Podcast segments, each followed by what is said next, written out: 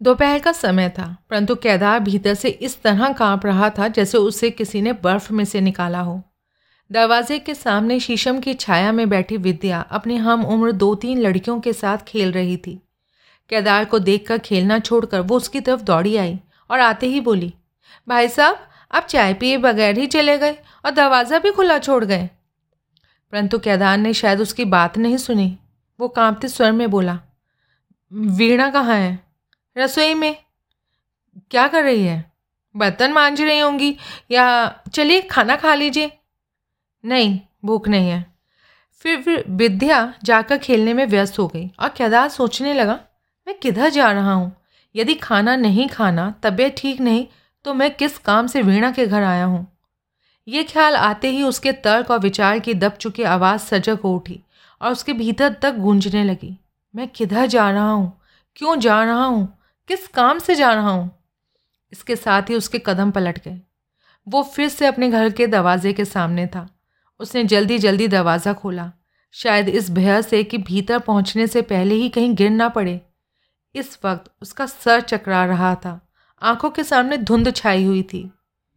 मेज़ पर चाय की केतली और प्याली पड़ी थी। उसने झटपट ठंडी चाय की प्याली भरी और गटागट पी गया। और दरवाजे की कुंडी लगा, जूतों समेत चारपाई पर लेट गया। और लेटते ही मानो कुछ देर के लिए अचेत हो गया हो। बेहोशी या कुछ ऐसी ही चीज़ उसकी चेतना पर छा गई थी। वो कुछ देर के लिए अपनी हालत भूल गया, परंतु उसकी ये स्थिति ज़्यादा देर तक ना रही। कुछ देर बाद उसने ऐसा महसूस किया कि मानो उसके दिल और दिमाग ने जगह बदल डाली। इस समय उसकी अजीब सी हालत थी। पाप और पुण्य, धर्म और अधर्म, तथा शांति और अशांति की सीमाएँ जहाँ मिलती हैं, केदार इस वक्त वहाँ पहुँच गया था। इस वक्त वह दुविधम की उस पतली दीवार पर खड़ा डगमगा रहा था, जिसे हवा का हल्का सा झोंका भी कभी एक तरफ़ उलट देता था। नेकी और बदी दोनों रास्ते एक दूसरे के विपरीत जाते हैं। दोनों पर असंख्य राहगीर अपनी अपनी सीध में चलते जाते हैं, अच्छे भी, बुरे भी। परंतु उस व्यक्ति की दशा कैसी होती होगी, जिसका एक पाँव अच्छाई की ओर तथा दूसरा पाँव बदी की ओर बढ़ने के लिए मचल रहा हो? केदार इस समय इसी दशा में था। जितनी बार वीणा का चेहरा उसके सामने आता, जितनी बार वीणा का ख्याल उसके दिमाग में आता, और जितनी बार उसके कानों में वीणा का स्वर गूंजता, उतनी ही बार केदार खो सा जाता, कभी अमृत सरोवर में तो कभी जहर के कुएँ में। धीरे धीरे उसके भीतर कुछ ऐसे ख्याल उठने लगे, जिन्हें हम पागलपन का नाम ही दे सकते हैं। कभी तो वो मादकता के रंग में इतना गहरा रंग जाता कि उसकी रग रग में बिजलियाँ सी दौड़ने लगती। कभी वो अपने पतंग को अपनी कायरता और बुजदिली का परिणाम समझने लगता, परंतु इसके साथ ही उसका दिल पुकार उठता। वीणा के बिना मैं ज़िंदा नहीं रह सकता। उसकी प्राप्ति ही मुझे बचा सकती है। और यहाँ पहुँच उसका ये बहाव एकदम से थम कर उल्टा हो जाता। वीणा की वह भातृत्व प्रेम रूपी सेवा, केदार की फ़िक्र में वीणा की विवलता ये सब कुछ सामने आते ही मानो केदार बदल जाता। उसकी आँखों में मीठा सा सुरूर छाने लगता। और वो अपने कुकर्मों, मन की ढिटाई से शर्मिंदा होकर छटपटाने लगता। पलक झपकते ही वो किसी ऐसी दुनिया में चला जाना चाहता था, जहाँ वीणा सी पवित्र हस्ती पर उसकी पाप से सरोबार परछाई तक न पड़े। क्या वीणा मुझे माफ़ कर देगी? यदि उसे मेरे असली इरादे की भनक लगी? यही सवाल था, जो बार बार उसके भीतर उठ रहा था। और इससे आगे जाकर फिर वह दो परस्पर विरोधी उतार चढ़ाव का रूप धारण कर लेता था। यदि पता लग जाए तो? क्या वो मुझे धिकारेगी नहीं? अथवा क्या वो मेरी वासना की खुराक बनने को तैयार हो जाएगी? यदि ना हो तो? तर्क और वासना दोनों वस्तुएँ उसके मन में उठ उठ कर अपना पश रख रही थी और केदार कभी एक की तरफ़ पीठ और दूसरे की तरफ़ मुँह। कभी एक की तरफ़ मुँह और दूसरे की तरफ़ पीट करके उनके वक्तव्य सुन रहा था। दोनों शक्तियों की लेक्चरबाजी ने केदार को इतना बेचैन और परेशान कर दिया कि वो किसी भी तरफ़ करवट नहीं ले सकता था और ना ही बैठ सकता था। केदार की हालत इस वक्त पागलपन से कम नहीं थी। उसके सर पर हथौड़े चढ़ रहे थे और दिल पर लाठियाँ। वो इस वक्त स्वयं और सारी दुनिया को मसल डालना चाहता था। हिंसक पशु की भांति उसकी आँखों में से चिंगारियाँ निकल रही थी। उसे सोलह आने विश्वास हो गया था कि वो पागल हो गया है। उसके भीतर ख्वाहिश उठने लगी कि वो उठकर बाहर दौड़ जाए, कपड़े फाड़ कर तार तार कर डाले और जो भी व्यक्ति रास्ते में मिले उससे टकरा टकरा कर, खुद को चूर चूर कर डाले। अचानक बाहर किसी ने दरवाज़ा खटखटाया। केदार बिजली की भांति कड़का, कौन है दरवाजे पर? जी, मैं, वीणा। केदार के सीने में जैसे बम फट गया हो, वो उठ खड़ा हुआ। कुछ कमरे के अंधेरे और कुछ आत्मा की रोशनी मंद हो जाने के कारण उसे पता नहीं लग सका कि आवाज़ किधर से आ रही है, पर आवाज़ किसकी है, ये समझने में उसे देर नहीं लगी। रुक रुक कर तीन आवाज़ें आईं। इधर अब कैदार दरवाजे तक पहुँच चुका था। उसके लिए सारा कमरा विशाल भट्टी के रूप में बदल चुका था। उस वक्त वो एड़ी से चोटी तक पागलपन की सूरत बना हुआ था। मानो सारी दुनिया को पाँव तले मसल देना चाहता हो। दरवाज़ा खोलिए ना भाई साहब। मीठी और अनुरोध भरी आवाज़ आई। भाग जाए यहाँ से। मैं नहीं किसी का भाई भाई केदार इस वक्त आपे से बाहर हो चुका था। भाई साहब भाई साहब, मर जा, दफ़ा हो जा, तुझे कहता हूँ। भाई साहब, आपको आपको आपको आपको आपको की बच्ची, मैं कहता हूँ दफ़ा हो जाए यहाँ से। इस बार केदार ज़ोर से चिल्लाया। केदार ने खुद को फिर गठरी की भांति चारपाई पर जा फेंका, परंतु उसके कान बराबर बाहर की ओर लगे हुए थे। शायद वही स्वर फिर सुनाई दे, परंतु फिर उसे कोई आहट नहीं सुनाई दी। वह वीणा की आवाज़ को एक बार फिर सुनने के लिए तरसने लगा, जिसे उसने अभी अभी दुत्कारा था। उसने सोचा, वीणा खाने के लिए कहने आई होगी, परंतु मैंने ये क्या किया? आह, कितना निरादर। इस वक्त केदार की हालत पानी की सतह के नीचे डूबे हुए उस व्यक्ति जैसी थी, जिसका दम घुट रहा हो और जो जीने की आशा टूट जाने के बाद मरना चाहता हो, परंतु जान ना निकल रही हो। उसने दिन के सारे मिनट सेकंड इसी हालत में गुजार दिए। थोड़ी देर बाद फिर दरवाजे पर दस्तक हुई। आवाज़ें भी आईं। भाई साहब भाई साहब, दरवाज़ा खोलिए। परंतु केदार उसी तरह लेटा रहा। बसंत की आवाज़, उसने पहचान ली थी। दिन गुजर गया और रात्रि ने अपने काले कंबल में सारी दुनिया को छुपा लिया। ज्यों ज्यों वक्त गुजरता जा रहा था, केदार की भीतरी कश्मकश पड़ती जा रही थी। अब उसे कमरे की कोई भी वस्तु दिखाई नहीं दे रही थी। उसके मन की हालत दरिया के भंवर में चक्कर खा रहे तिनके जैसी थी। किसी तेज भाव में वह घंटों तक बहता गया और अंततः वहाँ जा पहुँचा, जहाँ न बुद्धि की पहुँच होती है, न विचार की, जहाँ अंधा वेग मनुष्य की सभी ख्वाहिशों का गला घोटकर उन्हें बेजान या अधमरा कर देता है।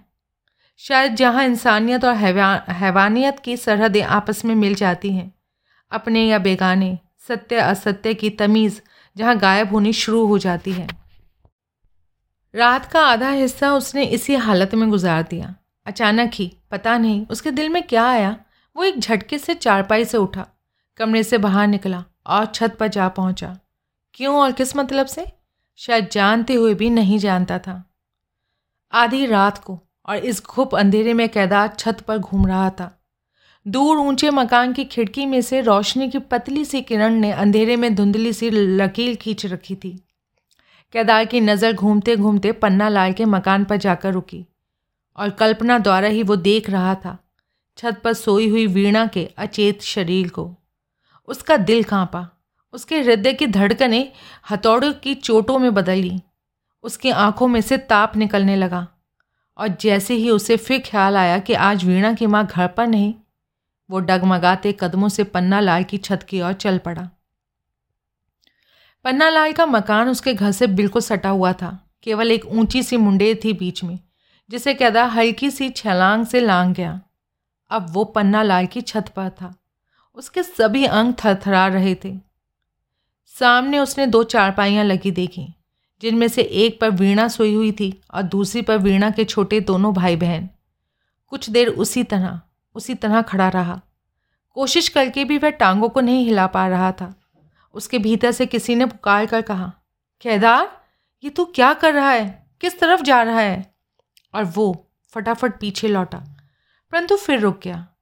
किसी विरोधी शक्ति ने उसे खींचते हुए कहा, मूर्ख इतना करीब पहुंचकर पीछे लौटने की क्या तुक? हस, हसरतों को तसा तसा कर क्यों मार रहे हो? आगे बढ़ो। उसके कदम फिर आगे बढ़े। इस समय गली में किसी कुत्ते के भौंकने का स्वर सुनाई दिया। उसे लगा जैसे कोई पीछे खड़ा उसकी हरकतों को देख रहा है। धीमे धीमे कदमों से जैसे कोई उसके पीछे पीछे चला आ रहा है। जिसकी सांसों तक की आवाज़ उसे सुनाई दे रही थी। डर के मारे केदार की साँसें फूलने लगी। उसने पीछे मुड़कर देखा, कोई नहीं था, मात्र उसका भ्रम था। वास्तव में ये उसके अपने पैरों की आहट थी, अपनी ही सांस की आवाज़। उसे इस समय कुछ ऐसा महसूस हो रहा था जैसे आकाश से लुढ़कते हुए वो किसी गहरी खाई की तरफ़ बढ़ रहा हो। उसने डरकर आँखें बंद कर लीं, परंतु तुरंत ही उसके भीतर से कोई प्रेरणा उठी, और वो फिर वीणा की चारपाई की तरफ़ बढ़ा। कैचुए की भांति धीरे धीरे चलते हुए वह वीणा के सिरहाने जा खड़ा हुआ। केदार इस वक्त आँख की ज्वाला बना हुआ था। इस वक्त उसकी नज़र वीणा के निश्चल शरीर पर पड़ी हुई थी। उसका एक हाथ सीने पर था, दूसरा सर के पास मूंगिया रंग का दुपट्टा जो अंधेरे में काले रंग का लग रहा था, चारपाई से नीचे झूल रहा था। इस कालीमा में उसके गोरे अंग इस प्रकार चमक रहे थे, मानो सचमुच धरती का चंद्रमा हो। जानबूझकर या अनजाने ही, केदार उसके सिरहाने जा खड़ा था, बैठ गया। अब उसका हाथ वीणा की चोटी को धीरे धीरे सहला रहा था। इस वक्त एक बार फिर उसके भीतर से कोई बोला, केदार? केदार? ये तू क्या कर रहा है? परंतु सुनकर भी वो शायद इस बात को सुन ना पाया। वो उठ खड़ा हुआ और धीरे धीरे सरकते सरकते आहिस्ता से चारपाई की पार्टी पर जा बैठा। इस समय उसकी नज़र वीणा के चेहरे पर गड़ी हुई थी, जिसके हर एक नक्श का रसपान करने के लिए मानो उसकी आँखें उतावली हुई जा रही हों। पल भर इसी तरह बिना हरकत और सांस रोके बैठने के बाद कैदार ने वीणा के शरीर को हरकत में आते देखा। एक हल्की सी अंगड़ाई लेकर वीणा ने दूसरी तरफ़ करवट ली। केदार की तरफ़ अब उसकी पीठ थी। थोड़ी देर बाद केदार उठा और उसी तरह दबे पाँव दूसरी पार्टी की तरफ़ बढ़ा। इस बार उसकी दिलेरी काफ़ी बढ़ चुकी थी। वो वीणा के बिल्कुल साथ लगकर बैठ गया। परंतु जब इतने में भी उसकी तसल्ली ना हुई तो उसने अपना कांपता हाथ वीणा के कंधे पर रख दिया और तुरंत ही हटा लिया। उसे संदेह हुआ कि शायद वीणा उसके इरादों को भाप गई हो, क्योंकि हाथ के स्पर्श से उसे कंधों में कंपन सी महसूस हुई थी। परंतु उसे पता लगा कि ये उसका वहम था। उसका अपना ही हाथ काँप रहा था। वीणा एक बार फिर हिली। इस बार उसकी बाह जो बगल में टिकी थी, उठकर केदार के घुटनों पर जा पड़ी। केदार पूरे का पूरा काँप उठा। उसके रक्त से आँख की ज्वालाएँ उठकर सर की ओर जा रही थीं। धीरे धीरे उसने अपना हाथ वीणा के हाथ पर रख दिया और एक आध मिनट बाद वीणा का हाथ उसके हाथ में था, जिसे वो आहिस्ते आहिस्ते सहला रहा था, जिसे वीणा ने एक झटके से उसे छुड़वा लिया। वीणा की पलकों में हरकत हुई। और धीरे धीरे उसने आँखें खोली। इस बार आश्चर्य से जल्दी जल्दी पलके झपकते हुए उसने केदार की तरफ़ देखा। भाई साहब, आप? ज़ोर से घूम रहा लट्टू जिस प्रकार खड़ा दिखाई देता है, इसी प्रकार वीणा का मन बेसर पैर के विचारों से घूमता हुआ भी उसे रुका महसूस हो रहा था। उसके विचारों की दौड़ इस समय इतनी तीव्र थी कि इस तीव्रता को वह स्थिरता के रूप में अनुभव कर रही थी। सिनेमा की तस्वीरों की भांति। रात कितनी बीत गई है, उसे कुछ मालूम नहीं था। वो चार पाई पर पड़ी आकाश की ओर ताकते हुए आज की घटना के बारे में सोच रही थी। सुबह जब उसने केदार के कमरे में जाकर सदा के विपरीत उसे चादर लपेटे पड़े देखा था तो उसे ख्याल आया था कि केदार अक्सर सरदर्द की शिकायत करता रहता है। शायद आज भी यही वजह हो। परंतु केदार की बातचीत, पढ़ाने में बेरुखी और चेहरे के उतार चढ़ाव से उसे संदेह हुआ था। कि शायद शरीर के सिवाय केदार के मन को भी किसी प्रकार की पीड़ा सता रही है। उसने चाहा कि किसी तरह केदार अपने दिल की घुंडी उसके समझ खोले। कोई भी बात उसे छुपा कर न रखे। परंतु जो ही केदार ने उससे कुछ ऐसे सवाल करने शुरू कर दिए, जिसका संकेत वीणा की शादी की तरफ़ था, वो कुछ शर्मा गई। फिर भी वो सोचती रही कि केदार ने उससे ये सवाल क्यों किए हैं? और फिर कुछ कहते कहते रुक क्यों गया?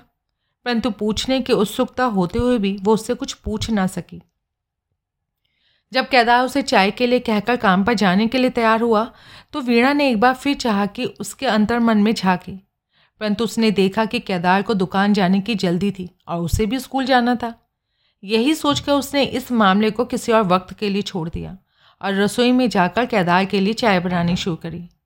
जितनी देर वो चूल्हे के सामने बैठी रही, उसके अंदर ये ख्याल घूमते रहे अंततः उसने विद्या के हाथ चाय भेज दी और जब विद्या ने उसे आकर बताया कि केदार बिना चाय पिए ही चला गया तो उसका आश्चर्य और बढ़ गया। इसके बाद जो ही पतीले से बची हुई चाय को प्याले में डालकर उसने घूट भरा, वो हक्की बक्की रह गई। वो चाय में शक्कर डालना भूल गई थी। उसे समझते देर न लगी कि केदार इसलिए बिना चाय पिए छोड़ गया है। वो बड़ी बेसब्री से केदार की वापसी का इंतज़ार करने लगी। इसी इंतज़ार में उसे स्कूल से गैर हाजिर रखा। सुबह से लेकर वीणा का मन दो ही बातों में लगा रहा, केदार के बारे में या ससुराल के बारे में। उसकी मत जिस काम से गुज्जर खान गई थी, वीणा उस काम से न केवल परिचित थी, बल्कि उसे अपने भावी जीवन का एक सुनहरा सपना भी इसके पीछे छुपा हुआ महसूस हो रहा था। कहीं वे इनकार ना कर दें, जैसे ही छोटा सा सवाल वीणा के मन में उठता, उसे अपना दिल बैठता बैठता सा महसूस होता। परंतु जैसे ही उसे एहसास होता कि इनकार करने की कोई वजह नहीं, क्योंकि उनकी मांगे पूरी करने की पूरी ज़िम्मेदारी केदार ने अपने ऊपर ले रखी है तो वो अपने को किसी नए उत्साह से आकाश में उड़ते महसूस कर रही थी। चन्नों की दिखाई हुई वो सारी कल्पित तस्वीरें उसकी आँखों के सामने घूमने लगती। बहुत सुंदर है वो। बहुत अच्छा खाता है। उनके कुएँ, बाग, हवेलियाँ। केदार इतना रुपया कहाँ से लाएगा? इस सवाल ने कई बार उसे उलझन में डाल दिया, परंतु ये सोचकर कि वह अवश्य कर लेगा। आश्वासन जो दिया था, उसकी उलझन खुद ही सुलझ जाती और इसके साथ ही उपकारी केदार के मधुर प्यार में उसका मन सरोबार हो जाता। दोपहर के खाने का वक्त गुजर जाने पर भी जब केदार नहीं लौटा तो वीणा सोचने लगी, कहीं ज़्यादा बीमार ना हो गया हो?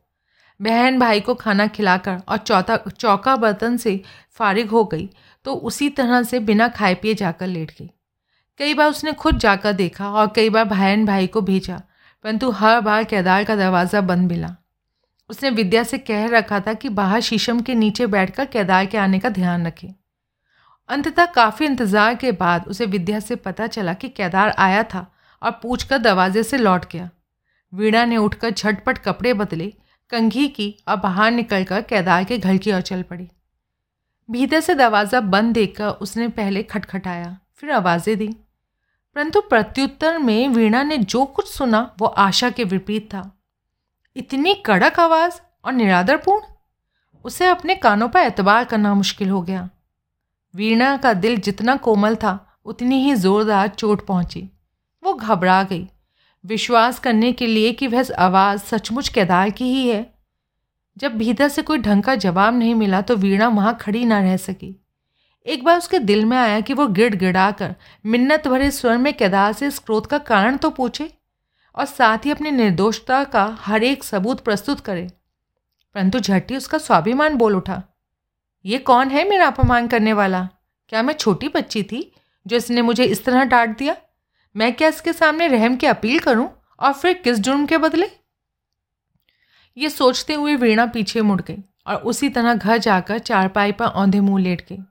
काफ़ी देर तक वो आंसुओं से तकिया भिगोती रही। उसे कुछ पता नहीं था। पीड़ा देने वाली वस्तुओं में सबसे कष्टदायक और असह्य वस्तु होती है अपमान, खासतौर से उस दिल का अपमान जो किसी प्रेम सागर में तैर रहा हो। वीणा की सिस्कियों में बार बार यही सवाल उठता। उसने मुझे क्यों तुतकारा? मैंने उसका क्या बिगाड़ा था? इसके साथ ही उसके भीतर एक विचार और उठता। कहीं उसका दिमाग तो खराब नहीं हो गया? कहीं वो बेहोशी की हालत में बड़बड़ा रहा हो? कहीं उसे सख्त किस्म का बुखार या सरसाम ना हो गया हो? नहीं तो भला केदार को गुस्सा क्यों? उसके माथे पर तो कभी शिकन तक नहीं देखी थी। ज़रूर कोई खास बात है, नहीं तो? वो इन विचारों को बीच में ही छोड़कर एक बार फिर चारपाई से उठी। अपमान की जो चिंगारी उसके भीतर सुलग रही थी, अपने आप ठंडी हो गई। बाहर जाकर उसने बसंत को बुलाया और ये पता करने के लिए केदार के घर भेजा कि उसका दरवाज़ा खुला है या बंद। बसंत ने आकर बताया, दरवाज़ा भीतर से बंद है, मैंने आवाज़ें दी, दरवाज़ा भी खटखटाया, पर भीतर से कोई जवाब ही नहीं मिला। चाहे बेहोश पड़ा हो, ये सोचते हुए वीणा स्वयं उसके घर की तरफ़ चल दी।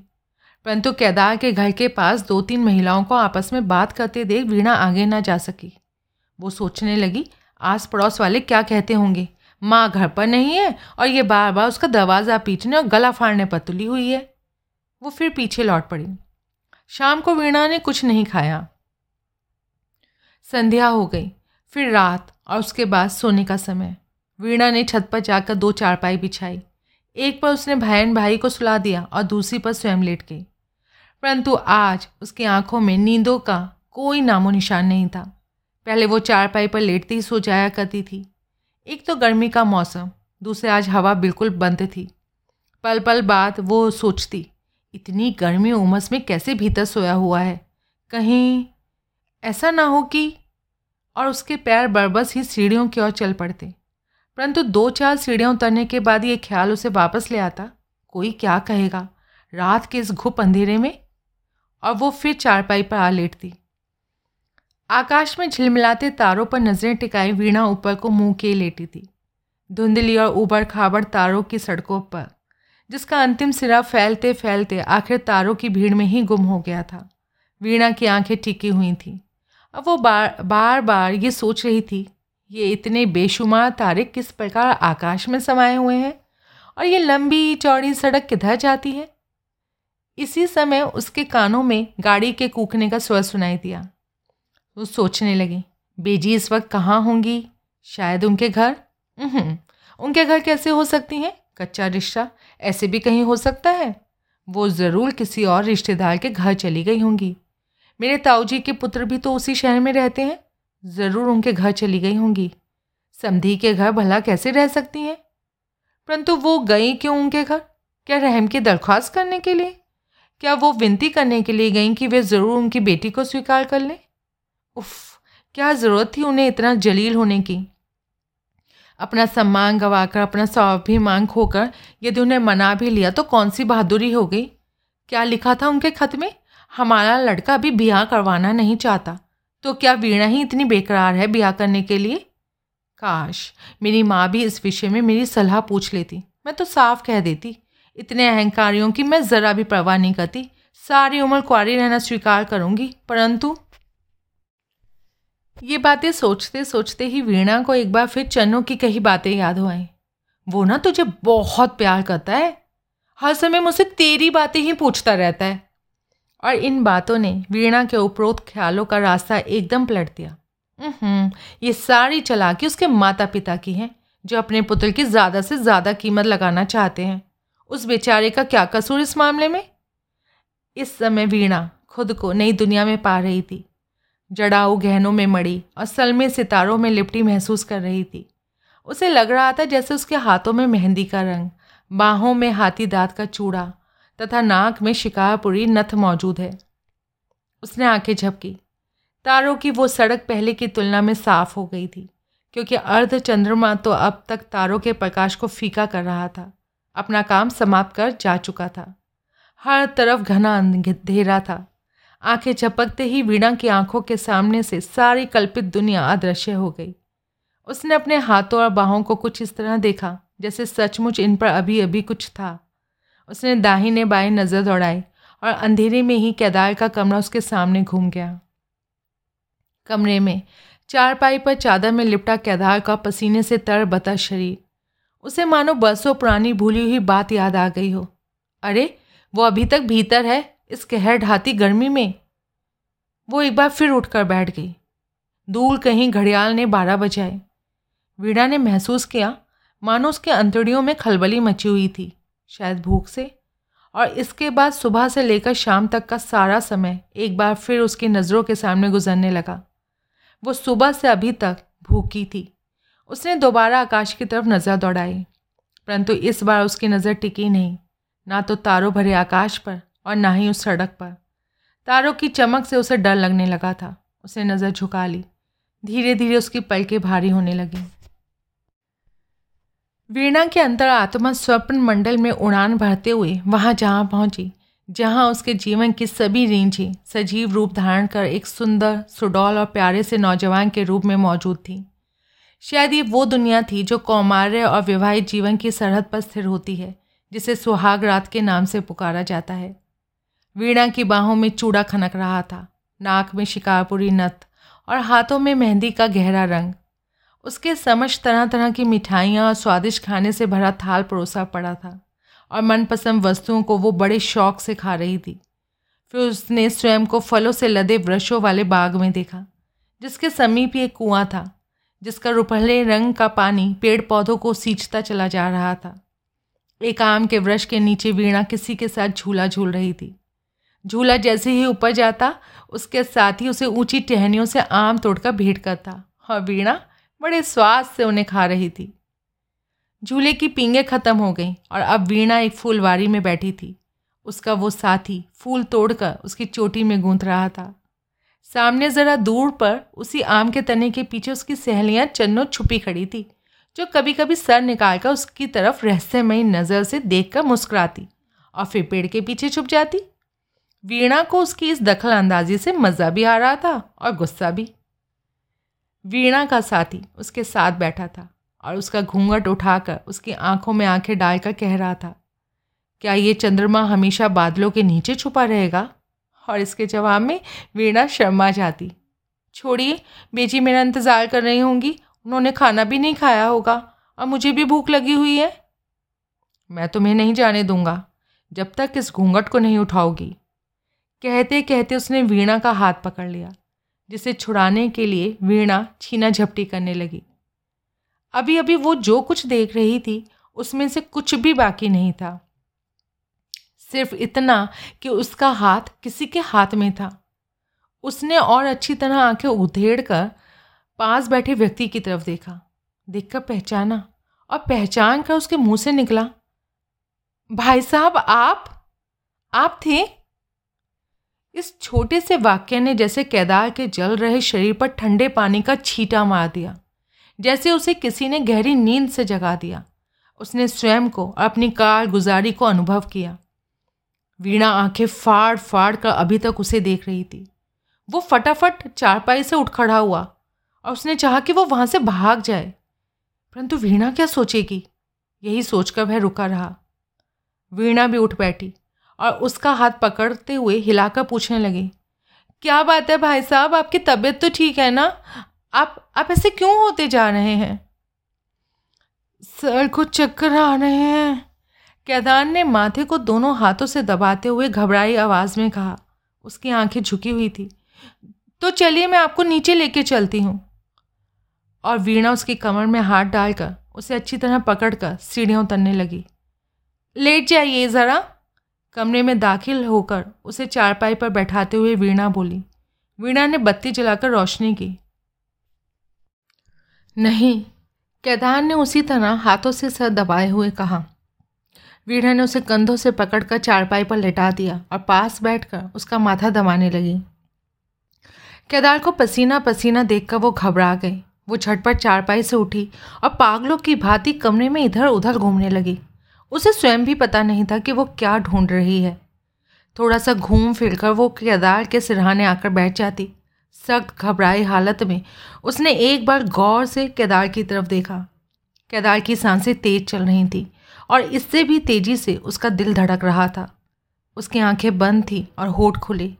पसीना बराबर उसके सीने से चू रहा था जिसे वीणा के हाथ में पकड़ा पंखा पूरे ज़ोर से सुखाने की कोशिश कर रहा था और उसका दूसरा हाथ बराबर केदार का माथा सहला रहा था। क्यों भाई साहब? वीणा ने उसे फिर पूछा और फिर वो आश्चर्य से केदार का मुँह ताकने लगी। परंतु केदार की जबान खामोश थी उसके गले से बस हम्म, की आवाज़ निकलती थी। वीणा की घबराहट और बढ़ गई। वो उसके माथे, मुँह और बाहों पर हाथ फेरती और बराबर पुकार रही थी।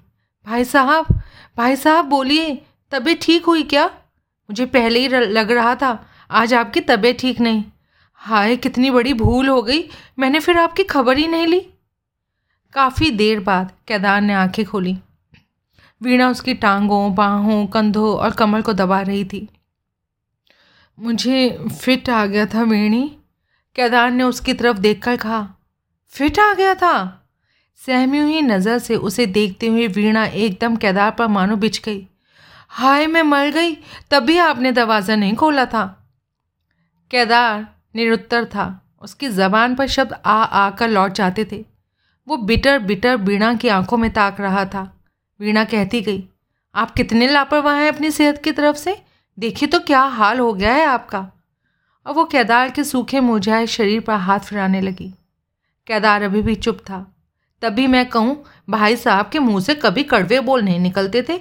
आज क्यों इस तरह से बोल रहे हैं? तिस पर कहल की गर्मी थी।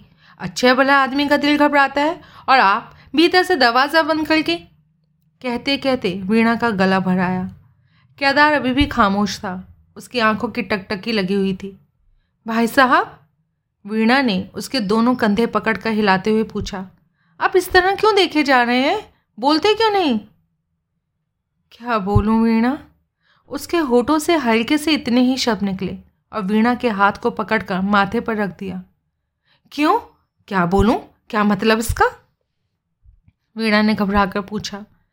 केदार के खामोश रहने पर जब वीणा ने बोलने के लिए मिन्नतें करना शुरू किया तो केदार ने इतना ही कहा, वीणी भगवान के वास्ते मुझसे कुछ मत पूछ। कुछ ना पूछ? वीणा उसके सर को अपने घुटने पर रखकर दबाते हुए बोली आप कैसी बातें कर रहे हैं भाई साहब? मेरा आप पर कोई हक नहीं? नहीं। क्यों? इसलिए कि मैं पापी हूँ। पापी हूँ आपके दुश्मन। मेरा भाई जैसा कोई बनकर दिखाए। उसने केदार के सर को सलकाते सलकाते बिल्कुल अपनी गोद में रख लिया। वीणा, मैं सचमुच पापी हूँ। जाइए, मैं नहीं बोलती आपसे। पापी के साथ साथ विश्वासघाती भी वीणी। आप चुप नहीं होंगे? चुप चुप तो तू नहीं रहने देती। ऐसी बातें करनी है ना तो बेशक मत बोलिए कुछ भी। मुझे मुझे कोई फिट नहीं आया था वीणी। फिट नहीं आया था? नहीं तो आप, मैंने बहाना किया था। बिल्कुल झूठा बहाना। क्यों? इसलिए कि हाँ हाँ बताइए बताइए। था चुप था। बताते क्यों नहीं? वीणा, बताने वाली बात नहीं है। तो तो मैं तो ज़रूर पूछ कर छोड़ूँगी। केदार पर खामोशी छा गई। उसके हाथ पाँव एकदम ठंडे होते जा रहे थे, जिन्हें वीणा ने और ज़ोर ज़ोर से दबाना शुरू कर दिया और साथ साथ उसके दिल का भेद जानने के लिए मिन्नतें करती हुई अंततः बोली, मेरी मरी का मुँह देखें, यदि ना बताएँ तो? वीणी मत पूछ मैं तेरे हाथ जोड़ता हूँ। अब ज्यों ज्यों ऐसी बातें करते हैं ना त्यों तो मेरी उत्सुकता बढ़ती जा रही है। जल्दी बताइए। तो तू ज़रूर पूछ कर ही मानेगी हम्म, ज़रूर।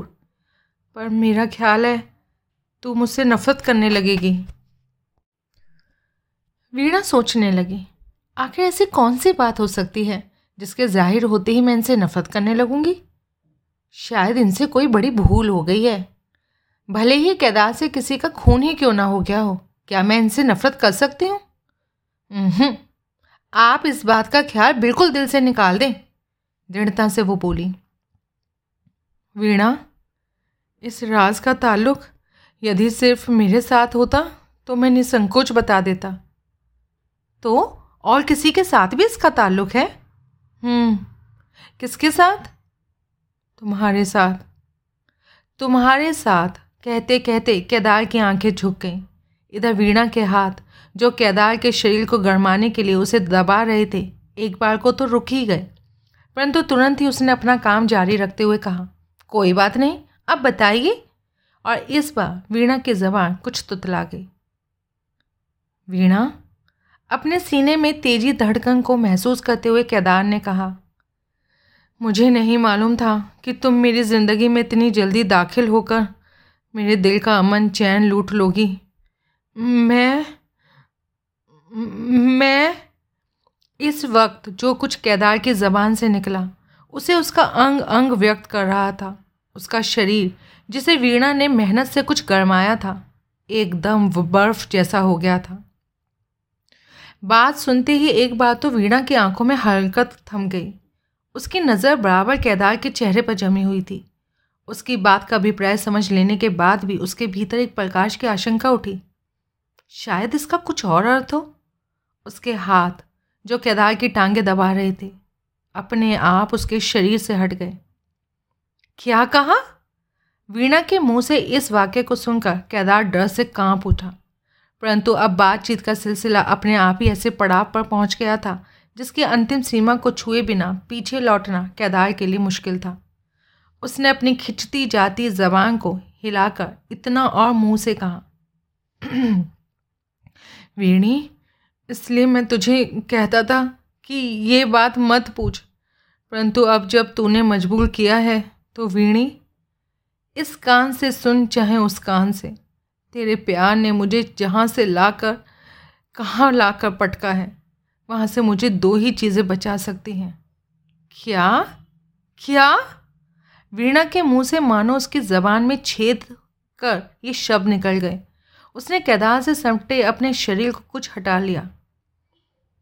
या तो मृत्यु और या या, वीणा घबरा उठी। या वीणा, तू, अरे, ये कहते हुए वीणा उसकी चारपाई से उठ खड़ी हुई। केदार भी उठ बैठा। वीणी केदार ने उठकर खड़ी वीणा का हाथ पकड़कर कहा यदि तू चाहे तो मुझे अब भी बचा सकती है। वीणा का दिल धड़क रहा था।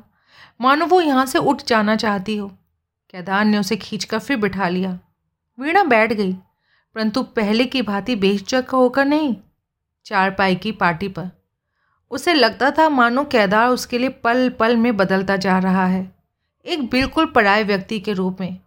अपने घर में एक पराए व्यक्ति को बैठा महसूस कर वीणा के भीतर कई प्रकार की चिंताएँ सर उठा रही थी। बोलो वीणा। केदार ने एक बार, दो बार, चार बार इस वाक्य को दोहराया, परंतु वीणा नहीं बोली। बोलना चाहते हुए भी नहीं बोल सकी। उसे केदार की कही बातें इतनी अप्रत्याशित लग रही थीं कि उसका जवाब देना तो दूर की बात। ऐसे शब्दों का किसी इंसान के मुँह से निकलना ही मानो उसके अनुसार असंभव था। आ, आप क्या कह रहे हैं भाई साहब? कभी भाई बहन भी? और वो इससे आगे कुछ ना बोल सकी। फिर चारपाई से उठ खड़ी हुई। वीणी इस बार केदार के स्वर में तेज़ी थी। मैं सब कुछ समझता हूँ पर और आगे बढ़कर उसने फिर वीणा की बाह पकड़ ली और उसे फिर से चारपाई पर बैठाते हुए बोला वीणी कौन कहता है हम भाई बहन हैं? धर्म कहता है? वीणी की आँखों में कुछ तर्क सी चमक पैदा हुई थी। बेशक बेशक धर्म यही कहता है, परंतु उसके होते हुए भी यदि मैं तुम्हें कहूँ कि वीणी, तुम मुझे जीवन दान दो तो क्या तुम इससे इनकार करोगी धर्म ये भी तो नहीं कहता कि वीणी किसी के खून में हाथ रंगो। माना मैं पापी सही, दुराचारी सही, पर क्या इस पापी की मृत्यु देख तुम्हारे दिल को शांति मिलेगी? यदि तुम इसे बर्दाश्त करने के लिए तैयार हो तो यही सही। क्या इस पापी की मृत्यु से मेरी वीणे को खुशी होगी? कहते कहते केदार उठकर बाहर की ओर चल दिया। परंतु अभी वो दरवाजे तक ही पहुँचा था कि वीणा ने उसे पीछे से जाकर पकड़ लिया। केदार ने पलटकर देखा, वीणा की आँखों में आँसू बह रहे थे। दोनों फिर चारपाई पर आ बैठे थे, पर दोनों में से बोला कोई नहीं। शायद कुछ देर के लिए दोनों की जबानें गुंगी हो चुकी थीं। वीणा के भीतर अभी अभी जो घृणा का भाव पैदा हुआ था, सहानुभूति के जज्बे ने उस पर नियंत्रण पा लिया और इस वक्त वीणा मानो हमदर्दी के सांचे में ढल चुकी थी। अंततः उसने बोलने में पहल की, आप क्या चाहते हैं? क्या तुम अभी तक नहीं समझी? नहीं। शायद वीणा ने सब कुछ समझते हुए कहा। तो सुनो केदार ने अपने दिल की गांठ, जिसे वो लगभग पहले ही खोल चुका था और खोलनी शुरू की। वीणी, जरा ध्यान से सुनो। छत को क्या देख रही हो? मेरी तरफ़ देखो। मेरे भीतर प्यार की बहुत भूख है। मुझे अपनी माँ से भी भरकर प्यार मिला था, परंतु उम्र ने उसका साथ नहीं दिया। इसके बाद बेजी ने ये काम पूरा किया, परंतु जो प्यार मुझे तूने दिया, इसने मेरे जीवन का ढांचा ही बदल कर रख दिया। मुझे कुछ ऐसा लगने लगा, मेरी रगों में खून का दौरा तथा श्वासों की गति, ये सब तुम्हारे ही अस्तित्व के कारण जारी है। नहीं तो ये दोनों चीज़ें थम जाएँगी। मैं अपने दिल में दृढ़ निश्चय कर चुका हूँ था कि किसी दिन तुम्हारी माँ से तुम्हें मांग लूँगा, और मुझे विश्वास था, वो मेरी मांग को नहीं ठुकराएँगी। परंतु ज्यों ही मुझे पता चला कि तुम किसी और की होने वाली हो तो मेरे सब्र का बाँध टूट गया। मैं हज़ार कोशिशों के बाद भी अपने जज्बातों पर काबू ना रख सका। कल का दिन मेरे लिए क़्यामत का था। वीणी, मैंने स्वयं से बहुत युद्ध किया, बहुत कोशिश की कि अपने भीतर से तुम्हें निकाल दूँ, परंतु मेरी कोशिश उल्टा असर करती गई। दोपहर को जब तुम आई, जानती हो मेरी क्या हालत थी? उस वक्त मैं सारा ज़ोर लगा रहा था कि तुम्हें भूल जाऊँ, और यही वजह है कि मेरे मुँह से तुम्हारी शान में कई गुस्ताखी भरे शब्द निकल गए, जिनका मुझे बेहद अफसोस है। इस आधी रात के समय कौन मुझे तुम्हारे पास लाया है, हुँ? मैं नहीं जानता, परंतु लगता है, मानो मेरी इच्छा के विरुद्ध कोई मुझे यहाँ खींच लाया है। मैं अपनी कमज़ोरी को अनुभव करता हूँ। मैं ये भी जानता हूँ कि इस वक्त अब तुम किसी और की अमानत हो। ख्यानत का जुर्म कर रहा हूँ, परंतु ये सब जानते हुए भी मैं मैं कहते कहते केदार वीणा के कदमों पर झुक गया। वीणा के दिल की इस वक्त क्या हालत थी? घृणा पर सहानुभूति का अधिकार और फिर इस सहानुभूति के साथ आ मिली करुणा? इन दोनों ने मिलकर फिर से प्यार का रूप धारण कर लिया। वीणा का दिल एक बार फिर प्यार के जज्बे से भर उठा। उसने केदार को अपने कदमों से उठाया और अपने साथ बैठाते हुए कहा, परंतु ये ये जो सोचिए तो ये बात एकदम असंभव है। उसे ना आप संभव बना सकते हैं, ना मैं। स्वयं को सफलता के कुछ करीब पहुँचा पाकर केदार ने अब खुलकर कहना शुरू किया। तुम्हारा मतलब सगाई हो चुकने से है। हम्म परंतु अभी क्या पता तुम्हारे ससुराल वाले स्वीकार करें या नहीं? और यदि उन्होंने अभी भी बीजी की बात न मानी तो? परंतु यदि उन्होंने बीजी की बात मान ली तो? उस स्थिति में भी एक उपाय है। क्या? मैंने जिस रुपए की व्यवस्था कर देने का बेजी से इकरार किया है, वो मैं अपना मकान बेचकर लाने का इरादा था। मैं बेजी से कह दूँगा कि मैं उस रुपए का प्रबंध नहीं कर सका। बस, ना नौ मन तेल होगा, ना राधा नाचेगी। केदार का ये सुझाव सुनकर वीणा को गुस्सा आ गया। तो इसका अर्थ ये हुआ कि आप मेरी बेजी को धोखा देंगे? धोखा नहीं, इसमें तो बल्कि उनकी ही भलाई है। जो हज़ार रुपया वो मुफ़्त में तुम्हारी शादी पर गवाएँगे, वो बच जाएगा। परंतु जानते हैं, बरादरी में हम कहीं खड़े होने के लायक नहीं रहेंगे। वीणा, ये बेकार की बातें हैं। बरादरी किसी को खा नहीं जाती। बरादरी तो लोगों के घर फूक कर तमाशा देखती है। चार दिन लोग सर खपाएँगे, फिर स्वयं ही चुप हो जाएँगे। पता नहीं वीणा को केदार का यह सुझाव जचा या नहीं, परंतु उसके चेहरे का उड़ा हुआ रंग देखकर केदार को घबराहट हो रही थी। इसके बाद दोनों के बीच खामोशी छा गई। वीणी, शायद मैं तुम पर जब्र कर रहा हूँ। क्या मेरी बात तुम्हें अच्छी नहीं लगी? वीणा ने कोई जवाब नहीं दिया। वीणा, केदार ने उसके कंधे पर हाथ रखकर कहा, तूने मेरी बात का बुरा माना? नहीं, वीणा ने बिना उसकी तरफ़ देखे कहा। तो क्या तुम्हें मेरा सुझाव स्वीकार है? वीणा पहले खामोश रही, फिर उसने बेदिली से हाँ में सर हिलाया। वीणा के सर की इस जरा सी हरकत से केदार के भीतर उत्साह और खुशी की लहर उमड़ आई। बेशक वीणा की आँखों से निराशा झलक रही थी, परंतु केदार ने इस तरफ़ ज़्यादा ध्यान नहीं दिया। वीणा, केदार ने उसे पास खींचकर अपने से सटाते हुए कहा, क्या मैं समझ लूँ? हाथ से तुम मेरी हो? उसकी खामोशी को रजामंदी समझकर उसके गले में बाहें डालकर केदार बोला, तुम इस तरह क्यों हो, परेशान सी? कुछ नहीं, मैं ठीक हूँ। वीणा ने उसकी तरफ़ देखे बिना ही उत्तर दिया। केदार को ऐसे लगा मानो वो एक बेजान वस्तु से खेल रहा है, जिसमें ना हरकत है, ना हरारत। इसी समय बाहर से किसी ने दरवाज़ा खटखटाया और साथ आवाज़ आई वीणा, दरवाज़ा खोल, हम भेजी आ गई कहते हुए वीणा दरवाज़ा खोलने दौड़ी। इधर केदार चारपाई पर लेट गया। उसका दिल घबरा रहा था। दोनों माँ बेटी जब कमरे में आ रही थीं तो केदार ने वीणा को कहते सुना, बीजी, भाई साहब की आज बुरी हालत हुई, फिट आ गया था। भीतर आकर माया ने केदार को दुलारा, और ये जानकर कि अब उसकी हालत कुछ ठीक है, खुशी से उसके मुँह में निकला। शुक्र है परमात्मा का। माया ने आते ही केदार को दुलारना शुरू किया और फिर कैसे आया, क्यों आया, आदि सवालों की बौछार कर दी। वीणा को मालूम था कि उसकी माँ से केदार का पहला सवाल क्या होगा। वो जानबूझकर छत पर जाने के बहाने सीढ़ियों पर जा छुपी, जहाँ खड़े होकर केदार का सवाल सुना। सुनाइए बेजी, हो गया काम? हाँ बहुत अच्छी तरह से। और कुछ सुनने की वीणा को आवश्यकता महसूस नहीं हुई। वो छत पर चली गई।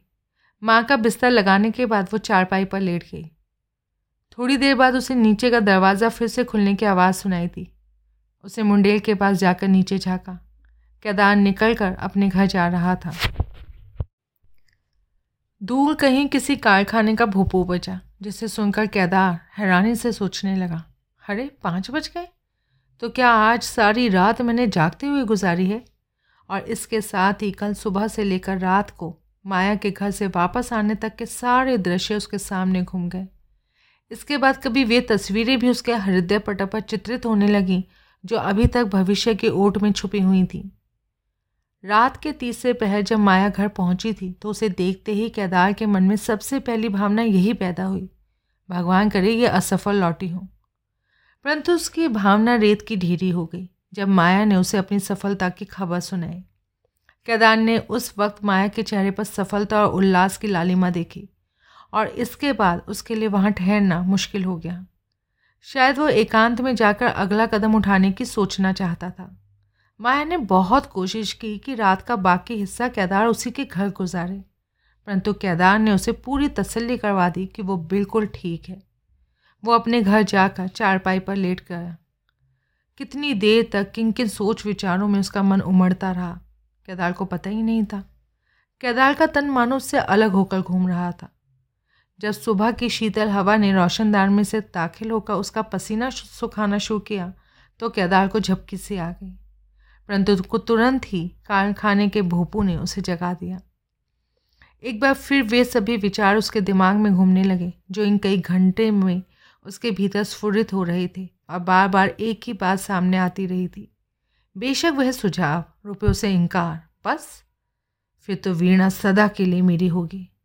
परंतु सोलह आने सफलता की उम्मीद होते हुए भी एक और आशंका उसके सामने आ खड़ी हुई। यदि वीणा की माँ को चाल पसंद नहीं आई, मेरे साथ उसका माँ वाला स्नेह है, इसमें कोई शक नहीं। परंतु इस बात पर कैसे यकीन किया जा सकता है कि वो मुझे दामाद के रूप में स्वीकार कर लेगी? नहीं करेगी तो आखिर और करेगी क्या? यदि नहीं मानेगी तो वीणा ही उसे मुँह फाड़ कर कह देगी। खैर, जब वो वक्त आएगा, तब देखा जाएगा। पहली बात तो यही सबसे मुश्किल है कि अपने मंतव्य उनके पास व्यक्त कैसे करूँगा। इस बारे में वीणा से सलाह करनी पड़ेगी। वो अभी थोड़ी देर तक पढ़ने के लिए आने वाली है। वो बड़ी बेचैनी से वीणा का इंतज़ार करने लगा। धीरे धीरे धुंध में से सुबह की रोशनी निकल कर फैलनी शुरू हो गई। और इसके बाद सूर्य की पीली किरणों ने दरवाजे की झिरियों में प्रवेश किया। केदार उठा और जल्दी से नित्य क्रम से निवृत्त होकर कपड़े बदलने लगा। कई दिनों से सर के बालों को ना तो उसने तेल लगाया और ना ही कंघी की थी, परंतु आज शाम उसके पिछले सभी दिनों की कसर पूरी करनी थी, फिर जूतों को पॉलिश किया। वीणा रोज़ जिस वक्त आया करती थी, वो समय आया और गुजर गया, परंतु वीणा नहीं आई। ज्यों ज्यों वक्त गुजरता जाता था, केदार के भीतर कुछ निराशा सी छाती जा रही थी। उसका उसका उत्साह किरकिरा होता जा रहा था। इस वक्त कई दिन ढाने वाले विचार उसके मन में आ रहे थे। कहीं वीणा ने मेरी बात का बुरा ना माना हो, कहीं उसने सब कुछ अपनी माँ को ना बता दिया हो। एक बार फिर रात को, उस समय को, जब उसने वीणा के पास अपने मनोभाव प्रकट किए थे को आँखों के समझ लाकर वह विचार करने लगा। क्या मेरी बातें सुनकर वीणा के माथे पर शिकन आई थी? उसके व्यवहार में कोई अंतर आया था? ज्यों जो मैं अपनी बात कहता जा रहा था, क्या वीणा के चेहरे से प्यार की मीठी मीठी और सुखद सी झलक गायब नहीं होती जा रही थी? केदार के लिए और इंतज़ार करना मुश्किल हो गया। उसकी सांस मानो गले से नहीं, बगल से छेद करके निकल रही थी। कुछ देर उसने और इंतज़ार किया। परंतु जिस पदचाप की ध्वनि का उसने, उसके कान इंतज़ार कर रहे थे, वो सुनाई ना दी। अंततः उसने निश्चय किया कि क्यों ना वही स्वयं वीणा के घर चला जाए। परंतु माया से मिलने से पहले वो एक बार वीणा से एकांत में मिलना चाहता था। इसलिए उसने कुछ देर के लिए इंतज़ार किया। जब फिर भी उसकी आशा पूर्ण होती नज़र न आई तो वो स्वयं ही उठकर जाने के लिए तैयार हो गया। जाते समय उसने अपने पॉलिश के जूतों पर एक बार फिर ब्रश फेरा, बालों में दोबारा कंघी की। ये काम करते हुए वो सोचता जा रहा था, ये कैसी धड़कन है जो मेरे दिल में हो रही है? बहुत ही असह्य सी। मानो दिल अपनी जगह से हटकर इधर उधर घूम रहा हो। वो कमरे से निकला ही था कि उसके सामने से विद्या आती दिखाई दी, जो फटाफट उसके पास आकर हाथ पकड़कर खींचते हुए बोली, चलिए, बेजी आपको बुला रही है। सुनते ही केदार की बाहों और टांगों में कंपन होने लगा। कहीं वीणा ने रात की सारी बात माँ को बता तो नहीं दी। परंतु क्या वीणा के रंग ढंग से ऐसा प्रतीत हुआ था? शायद नहीं। तो फिर इतनी सुबह सुबह बुला भेजने की वजह? उसी तरह वहाँ से खींचते हुए विद्या उसे घर की तरफ़ ले चली। घर के भीतर जाकर केदार ने देखा। उसी कमरे में और उसी चारपाई पर वीणा लेटी हुई थी और माया उसके नब्स पकड़े सर की तरफ़ बैठी थी। केदार का दिल बैठने लगा। क्यों बेजी? क्या हुआ वीणा को? केदार ने जल्दी से आगे बढ़कर वीणा का हाथ पकड़ते हुए पूछा। पता नहीं, अच्छी भली सोई थी। सुबह उठकर देखा तो बुखार चढ़ा हुआ था। वीणी, केदार ने चारपाई पर बैठते हुए उसका हाथ पकड़कर पूछा, क्यों बुखार कैसे हो गया? रात को अच्छी भली तो छोड़कर गया था मैं? परंतु वीणा ने कोई जवाब नहीं दिया। केदार को देखते ही उसने दूसरी तरफ़ मुँह फेर लिया। इसके अतिरिक्त केदार ने यह भी महसूस किया कि मानो वीणा उसके हाथ के स्पर्श को भी सहन नहीं कर पा रही। केदार ज्यों ही चारपाई पर बैठा वीणा सड़क का परे हो गई। केदार के दिल की धड़कन और बढ़ गई। घबराने की कोई बात नहीं। चारपाई से उठते हुए माया केदार को संबोधित करते हुए बोली, आज का मलेरिया का बड़ा ज़ोर है। ठीक हो जाएगी। आ, मुझे तुझसे कई बातें करनी है। और दोनों आगे पीछे बरामदे में आ पहुँचे। यहाँ दीवार के साथ एक छोटी सी चारपाई खड़ी थी, जिसे माया ने बिछाया और दोनों उस पर बैठ गए। तुम्हारी तबीयत अब कैसी है? वीणा ने पूछा, जिसका जवाब में केदार ने उन्हें अपने ठीक होने का विश्वास दिलाया। बेजी, केदार ने जल्दी जल्दी बात शुरू करने के इरादे से पूछा, आज सुबह वाली गाड़ी से आ जाती? रात को इतनी मुश्किल हुई होगी। माया के अंग अंग से इस वक्त खुशी छलक रही थी। उसने मुस्कुराते हुए कहा, जिस काम से गई थी, वो तो जाते ही हो गया। फिर मैंने सोचा, रुक कर क्या करना है? पीछे बच्चे भी अकेले थे ना? अच्छा तो फिर बातचीत का सिलसिला कैसे बना? केदार ने टूटते दिल से पूछा। बातचीत क्या होनी थी? बस वही मेरी बात सच निकली। उन्हें किसी ने सिखा दिया कि उनके पास तो खाने पीने के पैसे नहीं, भूखी नंगी लड़की आपके हवाले कर देंगे। बस, सुनकर उन्हें साफ़ सुन क्या वो जो मेरी समधन है ना, वो तो समझ लो, मुर्दों के भी कफन खोल लेने वाली हुई। पहले तो खामोश रही, फिर बहाने बनाने लगी। कभी कहे, हमारा लड़का नहीं मानता। कभी कहती, हमारा हाथ तंग है। परंतु मैं समझ गई, आमों की भूख अम्मियों से नहीं तृप्त होती। मैंने तो स्पष्ट कह दिया, संतान से प्यारी कोई चीज़ नहीं होती, और इज़्ज़त आबरू तो उनसे भी बड़ी चीज़ है। अब जरा भी चिंता ना करो, जैसे भी हो मैं बंदोबस्त कर लूँगी। जो कुछ कहूँगी साफ़ साफ़ क्या हुआ? जो हमारे बुरे दिन आ गए? परंतु सयाने कहते हैं बड़े घर की गृहणियाँ प्रतिष्ठा पर आँच नहीं आने देती। इतने गए गुजरे तो हम नहीं, खाली लड़की आपको दे देंगे। परमात्मा की कृपा हुई तो लाद कर भेजेंगे सात शगुनों से। फिर फिर क्या कहा? केदार के चेहरे पर हवाइयाँ उड़ रही थी, और वो चेहरे पर बनावटी से खुशी लाकर भीतर से तूफ़ान को छुपाने की भरपूर कोशिश कर रहा था। फिर क्या? सुनकर पहले तो खामोश रही, फिर कहने लगी अच्छा बहन, तुम इतनी दूर से चल कर आई हो जैसे भी, जिस तरह हो सके कर लेंगे। लड़के को भी जैसे हो सकेगा समझा लेंगे। रिश्ते तो बड़े बड़े घरों से भी आते हैं, परंतु तुम्हारा काम मैं टाल नहीं सकती। उस कम वक्त की बातों से लगता था, उसे फ़िक्र इसी बात की थी, पता नहीं दान दहेज देंगे भी या नहीं। उसके हाँ कहने पर मैंने भी शुक्र मनाया। यही ज़िद कर बैठती तो मैं कौन सी उसकी टांगें तोड़ लेती? इज़्ज़त तो ना लाख में, ना करोड़ में। बेटी की बात है। बेटे की सगाई बेशक सौ बार छूट जाए, कोई परेशानी नहीं। एक द्वार बंद तो सौ द्वार खुलें, परंतु बेटी का रिश्ता टूट जाना कोई मामूली बात नहीं होती। मैं तो कहती हूँ, शुक्र है। भला हो उनका, फिर भी मांग गए। ना मानते तो मैं क्या कर लेती? कहीं खड़े होने लायक भी नहीं रहती। माया बड़ी जोश और उत्साह से बातें की जा रही थी। परंतु हूँ हाँ करने के अतिरिक्त केदार का ध्यान बिल्कुल भी उधर नहीं था। उसका दिल इस वक्त कई लंबे, चौड़े मंसूबे बना रहा था। माया ने जब बात समाप्त की तो केदार का ध्यान लौटा, परंतु उसे कुछ पता नहीं था कि माया ने कहाँ बात समाप्त की। माया काफ़ी देर खामोश रही, उसका ख्याल था कि केदार कुछ बोलेगा। परंतु जब होठों के साथ साथ केदार की आँखों में भी कोई हरकत नहीं हुई तो उसने खुद ही पूछा, केदार, किस सोच विचार में डूब गया है तू? और माया के दिल ने ही जवाब दिया और किस चिंता में डूबा होगा? इस काम को सिरे चढ़ाने के लिए ही सोच रहा होगा, जिसकी लगभग सारी ज़िम्मेदारी इसने अपने ऊपर ले ली है। केदार मानो नींद से जगा हो। वो जो कुछ सोच रहा था, उसे अधूरा छोड़कर बोला बड़ी खुशी की बात है ये तो। माया केदार के मुँह से कुछ ऐसे ही वाक्य सुनने के लिए बेकरार हो रही थी। बेजी सब कुछ ठीक हो जाएगा। मैं बड़ी जल्दी रुपयों का प्रबंध कर लूँगा। परंतु जब उसकी आशा पूरी ना हुई तो स्वयं ही बातचीत का सिलसिला इस तरफ़ मोड़ा। मेरी सलाह है आश्विन महीने की शादी कर लें। मौसम भी अच्छा होता है। ना अधिक गर्मी, ना अधिक सर्दी।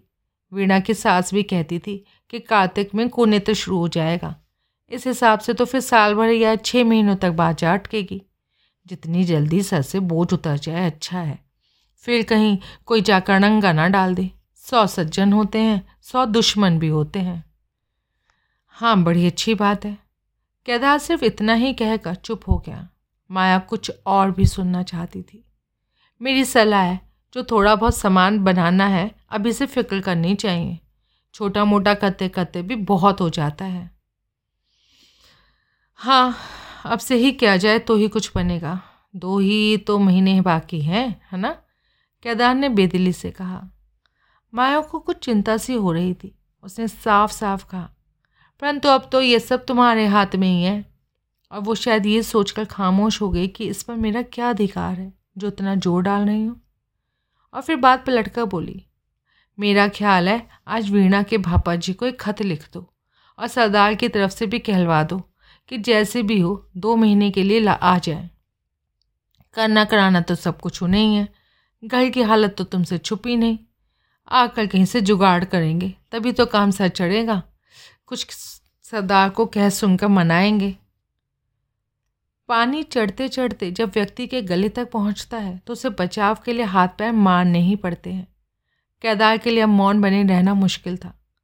वो चारपाई से झूल रही रस्सी को उंगली पर लपेटते हुए बोला, सरदार साहब को तो मैंने कल कहा था, परंतु इस वाक्य का बाकी हिस्सा पूरा करने के लिए केदार को फिर रुकना पड़ा।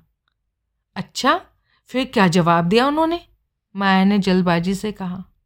उन्होंने उन्होंने कहा था, अब बोलते बोलते मानो उसकी ज़बान के आगे बंद लग गया। माया ने उसके बिना कहे सब कुछ समझ लिया। देखते देखते उसके चेहरे की लालिमा गायब हो गई। दाहिने हाथ की उंगली को वो धीरे धीरे दांतों तले दबा रही थी। तब तो बड़ी अच्छा कोई बात नहीं, तुम आज वीणा के भापा जी को खत तो लिख दो। खुद आकर कुछ ना कुछ बंदोबस्त कर लेंगे।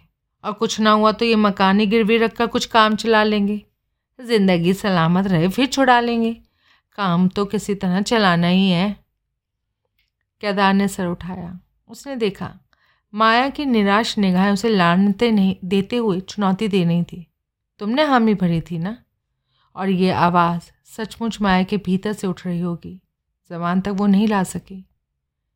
केदार के लिए अब वहाँ बैठना और मुश्किल हो गया। जाऊँ, देर हो रही है। ये कहकर उठा। उठते समय उसकी नज़र फिर भीतर वीणा की चारपाई पर जा पड़ी। वीणा की चारपाई इतनी दूर नहीं थी कि वह उन दोनों की बातचीत ना सुन सकती हो।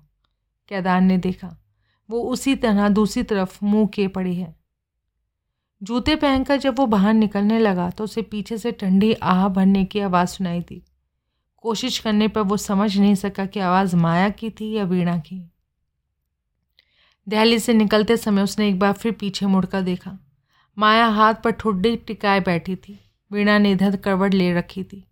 शायद वो भारी दरवाजे की ओर ताक रही थी, पर जो ही स्वयं पर केदार की नज़र पड़ती देखी झटी उसने मुँह दूसरी तरफ़ फिरा लिया।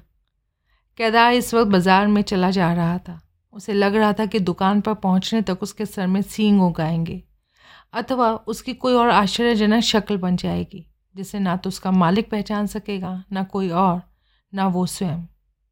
सामर्थ्य से ज़्यादा चौड़ी लांगते समय गिर जाने का वह जिस तरह व्यक्ति के कदम रोक लेता है, कुछ ऐसी अवस्था कैदाल की थी। सचमुच दुकान पर पहुँचने तक वो स्वयं को बिल्कुल बदला हुआ महसूस करने लगा। मालिक ने तो उसे पहचान लिया, परंतु शायद वो स्वयं को नहीं पहचान सका। वो इस वक्त यही सोच रहा था क्या मैं वही हूँ जो कल था? सचमुच मेरे सर पर सींग उग गए थे या उगने वाले हैं?